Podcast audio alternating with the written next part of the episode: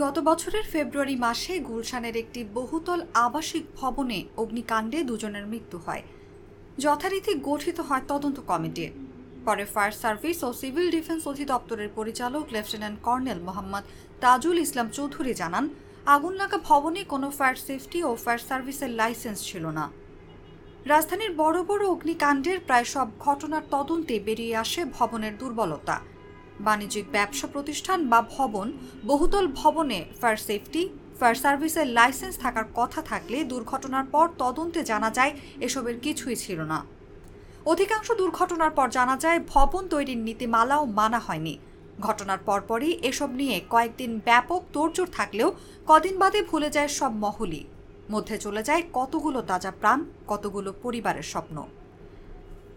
বৃহস্পতিবার রাতে বেইলি রোডের বাণিজ্যিক ভবনে লাগা আগুনে এখনও পর্যন্ত ছেচল্লিশ জনের মৃত্যুর খবর পাওয়া গেছে। আহত রয়েছে অনেকেই। অনেকের অবস্থা আশঙ্কাজনক।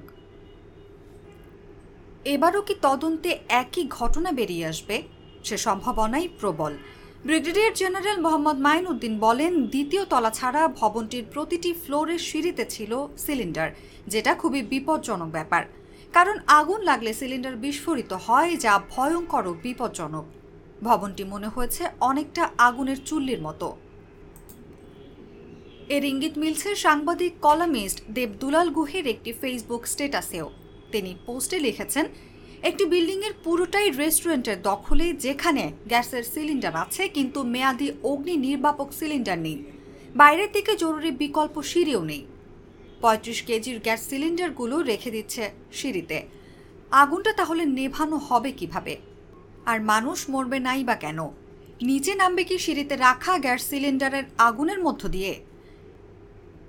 খেতে ডাকে মানুষকে নাকি মরতে? শেখ হাসিনা বার্ন ইউনিট না থাকলে মৃতের পরিমাণ আরও বাড়ত।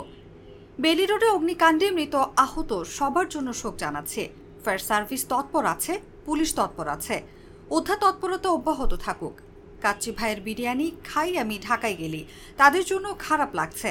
আবার কেউ কেউ বলছে কাচ্চি ভাই থেকেই নাকি আগুনের সূত্রপাত। তবে বেশিরভাগের দাবি নিচতলা থেকেই আগুনের সূত্রপাত।